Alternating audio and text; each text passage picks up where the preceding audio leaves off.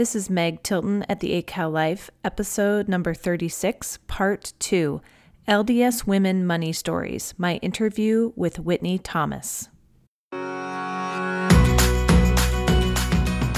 This is the 8 Cal Life, a place where LDS women, and really any woman, can come to learn how every aspect of their life is beautiful and has purpose a place to help you realize how important you are and that this place we call Earth just wouldn't be the same without you. So sit back and take a breather in that unfolded laundry, and let's chat for a moment about your amazing life. Welcome back to part two of LDS Women Money Stories. Today I interview Whitney Thomas. Whitney is a 36 year old mother who likes to say that she's from heaven as she finds it easier and less time consuming to explain the plan of salvation than reciting the 17 places that she has lived. She has a bachelor's from BYU and a master's from K State. She served in the DC South Mission speaking Spanish. She is a wife of 11 years, an Army spouse of 10 years, and a mom of three darling children ages 7, 6, and 4. She is currently an online instructor at BYU Idaho, where she teaches a marriage skills course. She has a fairly new podcast and relationship coaching business called A Bit of Wit. She plans to launch her first online course, Marriage Reboot, later this year. Whitney's dream is a world full of better relationships, an end of loneliness, and people walking around with confidence and power because they recognize who they are, whose they are, and that their abilities are magnified as they utilize responsibility and agency. I personally know Whitney because we found each other through a coaching group, and she is amazing. So I hope that you enjoyed this interview. She has so many great insights about money, and be sure you stick around for the end where I pick a lot of those out and kind of give you my own take on it. Here's Whitney. All right, welcome to the podcast, Whitney. How are you today? I'm great. How are you? Good. So I'm super excited to have you here as one of three panel discussion people on my on my podcast. my three panel my three panel discussion people. Yeah, is that how I would say it? I don't know. Anyway, but we're talking about money. I've known Whitney for a while, so I can be a dork with her. Anyway, so what I did with Jessie before you was I asked her these same questions, and I want you to answer the same questions and just give me the honest answers. There's no right or wrong answer. And I just want to see what people say because I think it'll be interesting. Do a little right. data collection here. Okay, so I believe we all grew up having a story told to us about money. So, what was that story for you? And do you still believe that story? Why or why not? And what is your current story about money? So, I grew up with, I, I don't want to be like the typical, but it does seem typical in a lot of ways. But the typical, when you ask for something, the response is, we don't have money for that. Or, mm-hmm that's too expensive or and i it's funny because i feel like i have been very aware of money for a very long time i think that is maybe because like in many marriages i think especially when i was younger it caused contention in my home and so i would try to solve the money problems in my head mm-hmm. For my parents like I can find a journal entry from like the fourth grade where I'm like, I just don't understand how there's not enough money. And I like have mm-hmm. math all written That's hilarious. I can totally see yeah, you doing that. I know. But there are a lot of things that obviously I wasn't aware of, for one. And for two, as I've gotten older, something that I have realized is there was plenty of money for what we needed, but it's always a matter of priorities. I think of like middle school when you're really wanting name brand clothes and stuff like that. And then mm-hmm. the answer is no. And you just think, well, what? You know, they have all these cute clothes and they live in this trashy neighborhood. I just don't get it, you know? Mm-hmm. and I, I remember my mom even saying, like, we've made it a priority to have a nicer house mm-hmm. and not spend as much money on clothes, you know, Mhm. or things like that. And so, yeah, I definitely feel like I had the idea that there was never enough Mm-hmm. and that people who were wealthy were bad. I don't know, that they must have gotten their money from not being honest Mm-hmm. or whatever, which is interesting because money really is relative. And the older I get, the more I realize that there's a, quite a large percentage of Americans that would really like to make what my parents, um, you know, made Mhm. or whatever. So it's all relative, right? Mm-hmm. So, And did you that- get that belief that people with money were bad from your parents? Where do you think you got that? Um, well, partly like my parents are pretty hardcore Democrat. Mm-hmm. And my mom was really poor growing up. Mm-hmm. And so, you know, there are a lot of social programs and things like that that they're very supportive of, which is fine. I don't think that's really Mhm. matters. But my dad was a criminal investigator for the IRS. And so I think that his views were skewed because the people that he knew with money had gotten it or done illegal things with it, like Mhm. not paid their taxes Mhm. and were doing things to not pay, you know, like to hide. And Mhm. I think that it is kind of like a mix of the two, just of the idea that people who have money have the obligation to pay a higher tax to help support those without, Mhm. and that there were a lot of people out there that had made money and then tried to hide it, I guess, from the government. So I, I guess I slightly distorted view because of how I grew up, I guess. So, do you still believe that? it's funny or interesting because I can, there are like distinct points where I have kind of had uh, epiphanies. You know, I used to think that there was like a right way to do things and a wrong way to do things. And a right way looked very, you paid yourself 10%, you paid tithing 10%, you didn't buy anything that wasn't like really modest looking. And if you had anything left over, you just kind of gave it away. I don't know. I don't know what I Mhm. thought. There are a couple of things like I do remember I lived in this really nice apartment complex like my last semester or so, semester or two of college. Mm-hmm. And I kind of felt like an imposter because these girls came from legit money. I think that was the one of the first time times that I was like, I I don't have what these people have. Like I and kind of felt shame a little bit. Mm-hmm. And so that I feel like has stuck with me kind of um, the idea that I am not uh, worthy of more than like a certain amount. Mm-hmm.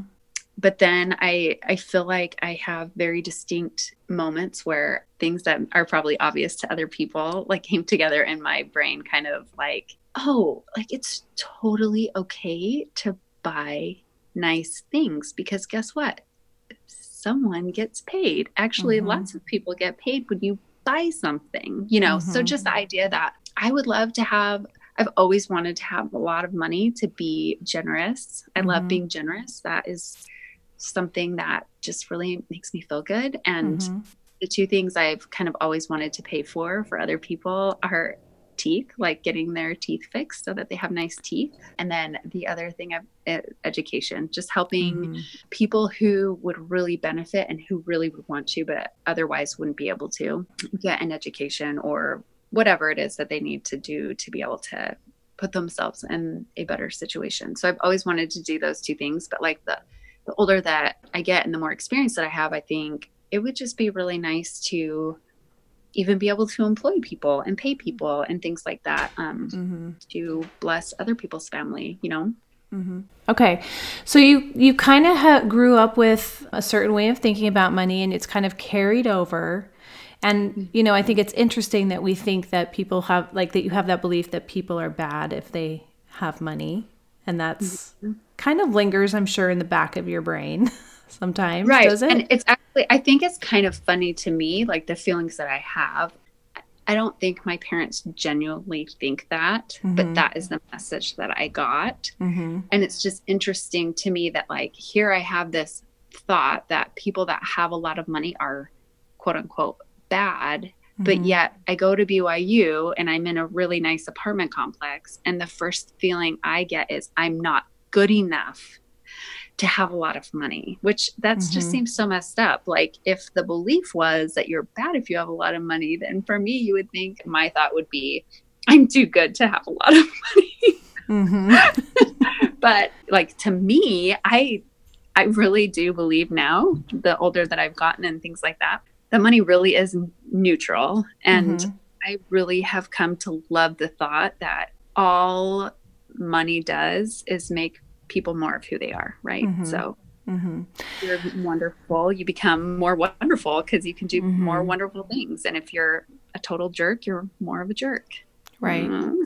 I know I um in my podcast last week I kind of came to this realization money and happiness or who you are are to- on totally different tracks. Like you can't even bring them into the same realm. Like money is just on this one track on the left side and you're moving on your life on the right and if money comes in that you take partake to help your life, then great. Like let's just take that money mm-hmm. to help, but it doesn't dictate the life that you live and how happy you are or how depressed you are or what you do with your life and what you create in the world.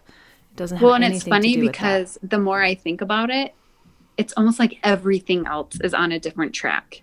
Mm-hmm. And we like to pull those things over or blame them for how we feel. Mm-hmm. You know, whether it's like your spouse or your kids or your life circumstance or job opportunity. I mean, whatever. Mm-hmm. Na- you name it, and we can blame it, right? Mm-hmm. Totally. I mean, and this is something I've been thinking about doing a podcast episode on. It's just like agency. I just really, here we came here to Earth to mm-hmm. have agency. Like mm-hmm. that's the whole crux of the plan. Mm-hmm. And yet, in every situation you look at, people are basically claiming, like, I'm stuck. I don't have a choice. I'm like this because of this. I'm like this because of that. Or I wouldn't be like this if I had more money or if I was married to someone else or if I had different kids or, you know, or mm-hmm. if I mm-hmm. had kids or, but mm-hmm. really, we have choices in every single one of those situations to be more right. and better and happy. So, yeah. So, using your agency, what do you believe about your ability to make money? And why do you think you believe this? So, I think that my subconscious, like my lower brain mm-hmm. belief is that I've been able to make money when I need to make money. And I learned when I was single that like I'm not motivated by money. Like if it's just like do X to get money, if I don't want to do X, I'm not going to do it because mm-hmm. The money in and of itself is not motivating mm-hmm. to me.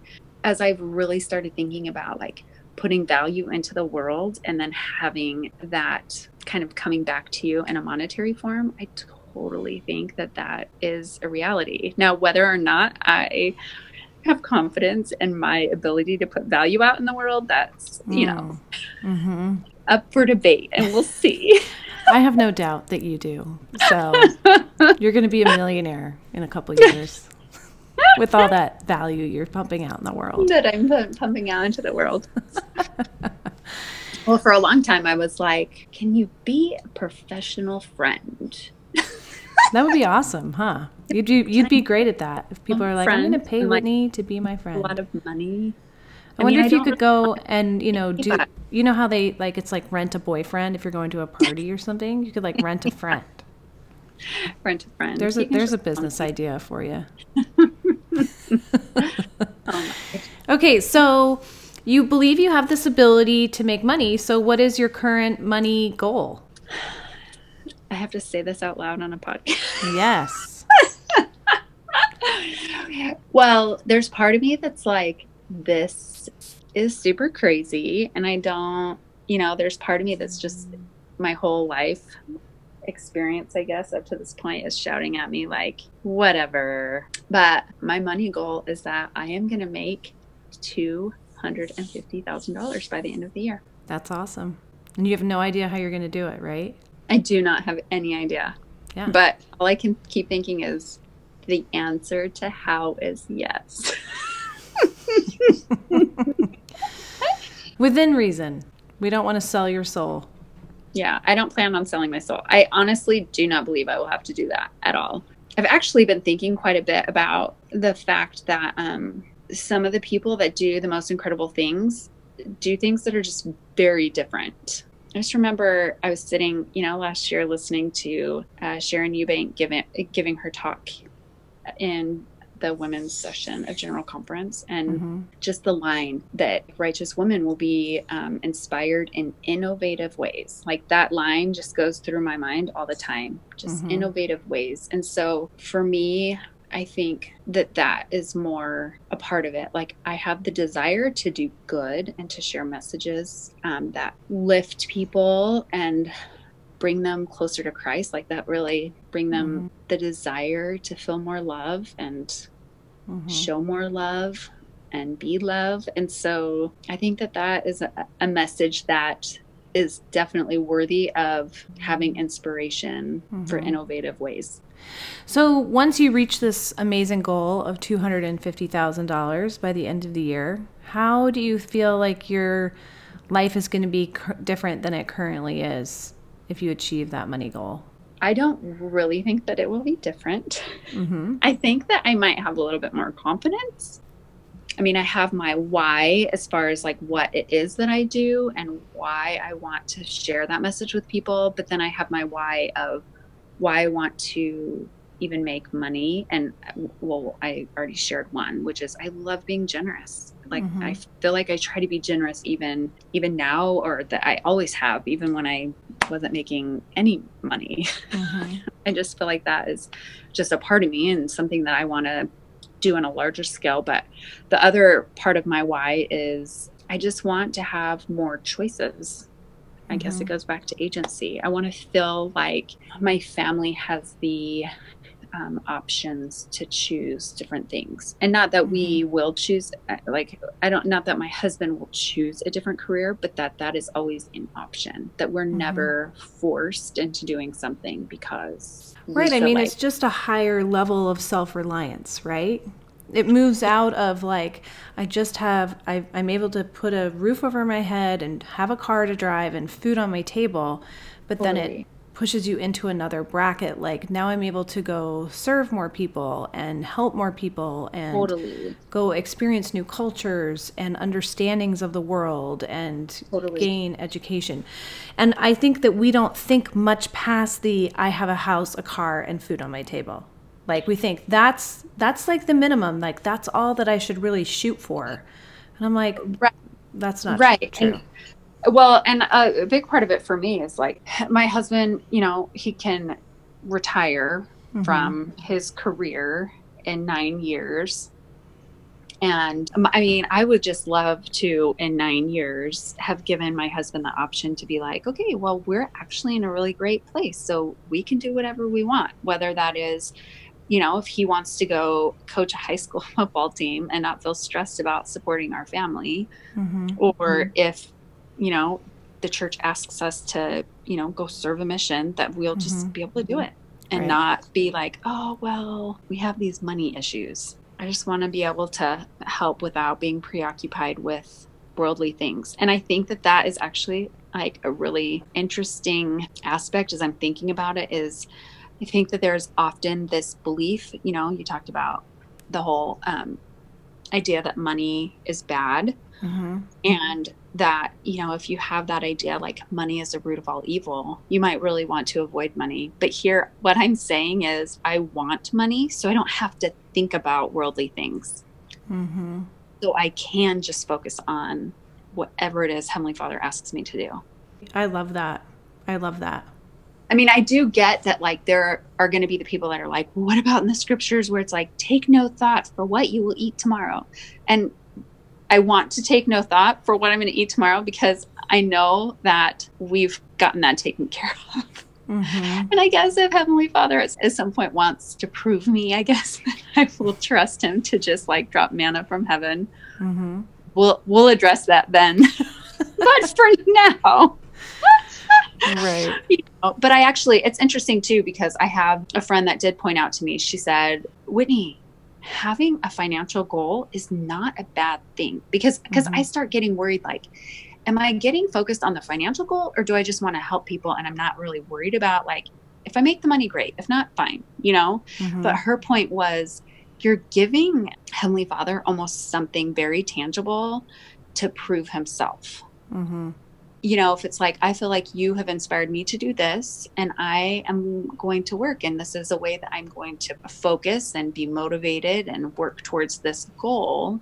Mhm. And then he can be like, Look, I showed up. You didn't know how. The answer was yes. Mhm. you know, Yeah. you know, That's so interesting. I yeah, that's great. Okay, so your money goal is really big. That's a big Yeah. money goal. I mean, that's not like my money goal. My money goal seems really pittance compared to yours. I'm like 50,000, that'd be great. I know. so, do you have any reservations about going after that goal and what are they and why do you think you have them? Um, one is for the very reason that it's like a really big goal Mhm. and that I almost feel like anyone would be like, yeah, right. Mhm. Just last month when we were moving, and I was thinking, oh my gosh, like I haven't even gotten anywhere in my business yet. And here we're moving, and like pretty much I'm going to lose a month of my life getting, you know, settled and whatever. And I just thought this is ridiculous. Like I I can't believe I set and even like spoke out loud this goal, you know, because uh, as of right now, like I'm failing in such a huge way that's just very embarrassing. Like I, I feel like I am the Wright brothers that are like, we're gonna fly an airplane, you know. I don't know. I just Yeah. so there's part of me that that is it's almost embarrassing to say it out loud because Mhm. I feel like it is so far fetched. Mhm. But then there's another part of me that when I sit down and I'm like, okay, so if I was going to do that, what kind of things would I have to do? And I have to say that, like, one of the most interesting ideas that I've heard is, you know, Brooke Castillo saying to plan like epic fails. You know, if I have all these epic fails to invite people to speak with me or be on my podcast or uh, who Mhm. knows, whatever may come Mhm. about, Mhm. that surely if one of those 25 things happens every quarter, I mean, it, you just don't know what that might do. Mhm. And I was just, I was actually just talking to my dad today about my brother. This is kind of totally off subject, but, but at the same time, it's not like Mhm. five years ago, he was sitting in prison Mhm. serving a seven year term. Mhm.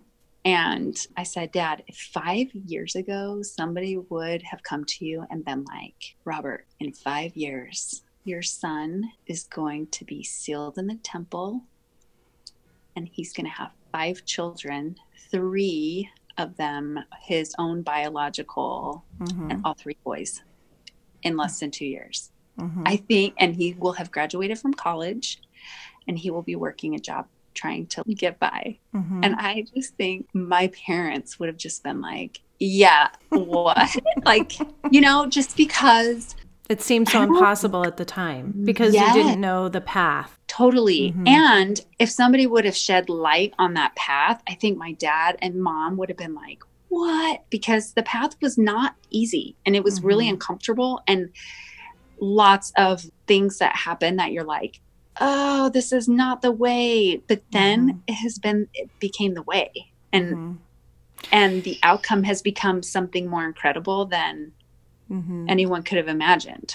Yeah, you know, I think that's a really important lesson because I think a lot of times in any area of our life, we're often like, Heavenly Father, just show me how to do it. Like, I just want to know the answer. I just want to know the way I The should end. go or the end.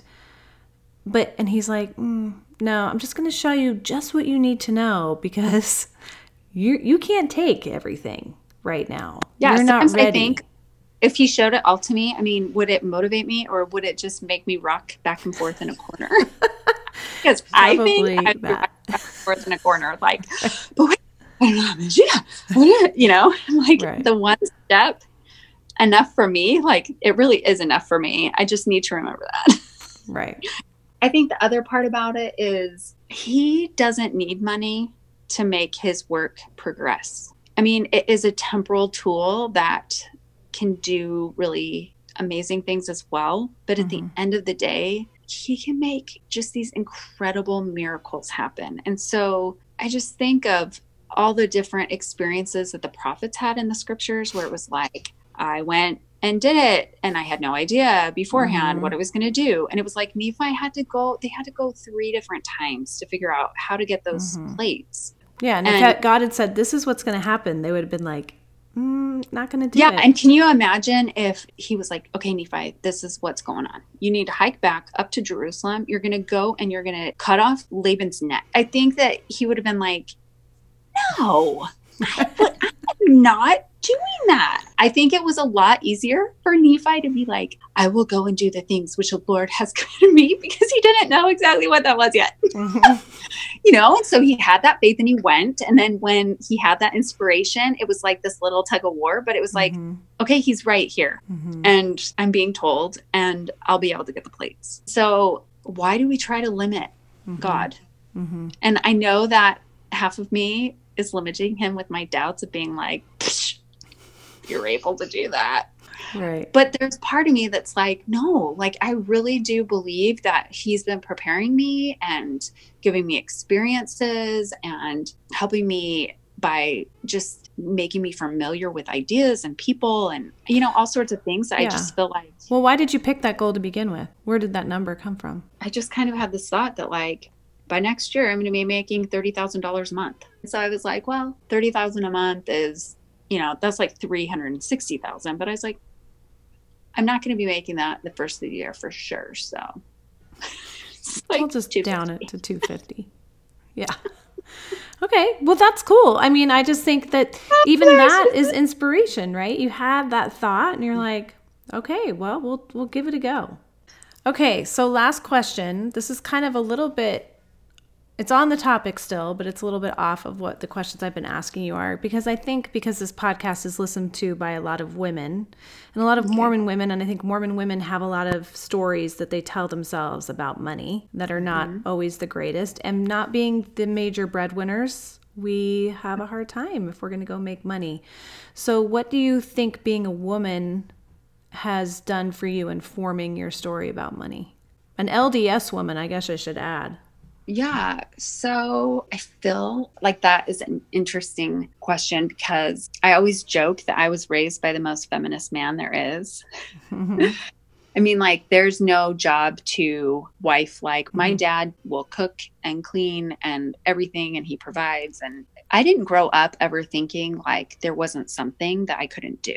Now, because like my dad worked for the government and my husband works for the government and his Mhm. dad works for the government, I think that there's a certain amount of fear in the idea of being an entrepreneur hmm and figuring that out because I don't have people that are really close to me that are entrepreneurs. So I feel like that's really uncharted territory. You know, I have a brother in law that works for IBM and I have a brother in law that works for ExxonMobil. And so that's not going to be my way. Like, I'm Mhm. not going to be working for a big corporation. And it's just one of those things where culturally, I feel like, especially like when I went to school and stuff and was, I, I was deciding what to do when I like grow up, hmm I did not have, like in my own home, I do not feel like I had any sort of limits placed on me. hmm Like if I would have come home and been like, I'm going to go to medical school, like my parents would have just been like, that is so awesome. hmm But I was like, oh, I can't go to medical school because what if I meet someone and then I'll have all Mhm. this debt and I might have to drop out because I'm going to have to have kids and blah, blah, blah. And now I'm like, where did all of that come from? It's just like, I would have had medical school done by the time I met my husband because I didn't, you know, like I graduated college right after turning 21 and I didn't Mhm. even meet my husband until I was like 25 or 26. So now in my life making money, I totally feel like I can do it and it's not a big deal. hmm And I actually feel really empowered by a lot of women that I see in the church. Not because all of them are necessarily making money, hmm but because I see women in the church just doing really incredible things. hmm And I've also come to just view the whole idea of moms should be home. I mean, I am at home with my kids, but that is such a Western idea. hmm I mean, we're a worldwide church and you barely ever, I mean, I don't think it's been since the 80s that somebody from the pulpit is like, women, you should not have employment outside of the home. And I think it's because most people don't even have the option. It's like mm-hmm. not i mean it's just such a such a small part of the world that that would even be. So i've tried to look at it more universally of i'm a daughter of god and what does he want for me? And i think mm-hmm. what he wants for me is to let my light shine as much as it can. Mm-hmm. and if that includes know, 250000 awesome. Totally and if I have to be a bag lady, that's okay too. Right. I will be a really happy bag lady. All right. I will share my bags. that's awesome. Well, thank you for sharing all your wisdom. I always love talking to you because you have so much. So, thank you for sharing your money story today. And I'm excited for it to be shared with all my listeners. And I'll let you know what my W 2 says or whatever next year. okay, sounds good. It would be interesting to do a follow up in a year, right, with all of you and be like, okay, now where are you with your mini story? Because you guys are all starting businesses. Yeah, yeah. So yeah, really it'll be interesting. It'll be interesting to see. So, okay. Well, thanks, Whitney. All right. Thanks for having me. All right. Bye bye bye. Okay, wasn't Whitney's advice and her interview great? She's such a great person. She's somebody that I know has a lot of friends because she's lived so many places and it's just kind of her personality to get to know people. But whenever you're with her, you feel like you're her best friend. And that is such a talent and gift that she gives to other people. And she is full of so many wonderful ideas. And she shared them here today on the podcast. And I am thankful for her for being so willing to do that and being vulnerable and opening up. So I wanted to just pick out some things that kind of stuck out to me in the interview and be able to uh, just expound upon them a little bit more. So, w- the one thing that I really loved that Whitney talked about in the beginning was the perspective that she had about money, and it kind of stemmed a little bit from the fact that she was raised by two strong Democrats in an LDS home. You know, when my husband and I were living in Michigan, there were quite a few Democrats in our ward, and my husband always loved the different perspectives that they would bring up in classes and things like that, and it was just refreshing. But the point that I want to make here is that I do believe that politics plays a really strong role in how people view money and how they should be taxed on that money, how they should earn money, what they should do with their money, and that it really shapes how they see the role of money in their life and the lives of those around them. So I'm glad that she brought that up because that will definitely shape people's money stories and how they view money in their life. Another great point that she brought up was one about shame. Now, this is a common emotion I think that many people have around money, but they can't quite put their finger on it. It's a little bit hard. Um, and we don't always, we don't necessarily label it as shame, but I do know that it exists. And the thing that's funny is that I have seen it exist in people that don't have very much money and people that do have a lot of money. So, in the people that don't have a lot of money, they feel a lot of times like they're less than because they don't, and that they don't measure up because they don't have a certain amount of money. And yet, at the same time, the people who have a lot of money often are embarrassed about the fact that they have a lot of money and sometimes feel like they need to hide that from other people. Now, I think that it's one thing to go around gloating about your money, but the people that I've witnessed this in, they don't gloat about their money, but they are embarrassed about the things that they can buy with their money. And I just find that interesting because really if we look at that that people have shame because they have too little or because they have too much or really wherever they fall on the money spectrum, it really brings home to me that it is more about the thoughts that we have about money than the money itself. I really want you all to focus on that, on what your thoughts are about money and why they are a certain way. And is it serving you in a way that is useful and that brings you peace and happiness? So I'm thankful for Whitney for bringing that up about shame. Now, I thought this other point that she brought up was really interesting as well. That at times, you know, when we were just talking about money shame, we can feel embarrassed that maybe we go we go buy something at a really nice store if we have the money, or we buy higher end items. And the thing that I like that she shared was is that with every purchase that you make, when you buy something, even if it's high end, probably even more, especially when it's high end, you are paying somebody. Somebody is getting paid for you buying that item. They're either getting paid because they supplied the goods that went into making it, they worked on producing it, or they were the person who purchased it and then sold it to you for a profit. I think that's a great way to think about spending your money. So when you go buy a piece of clothing or a piece of furniture or a car, just try and think about all the people whose lives that you're blessing with that purchase because they're going to get paid.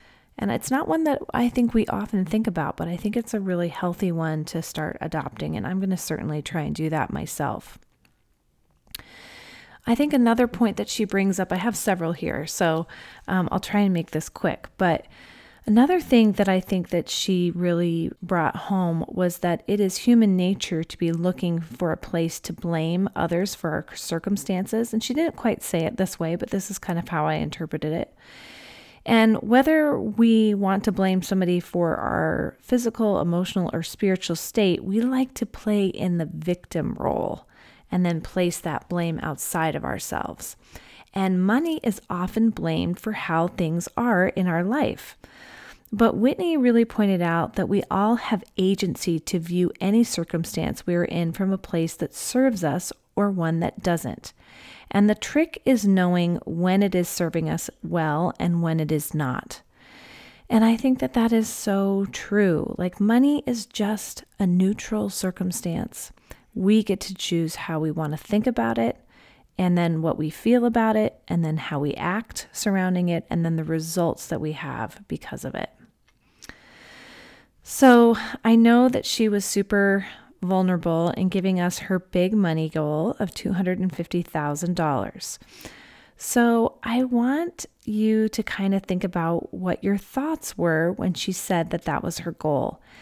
Did you want to judge her negatively for having that goal? And do you think she will reach it? Or do you think, and do you think that you could reach the same goal? I'm not really going to answer those questions. I think that they're ones that you need to think about and then think about why you think that way. And is it one that you like? Is it a reason that you like?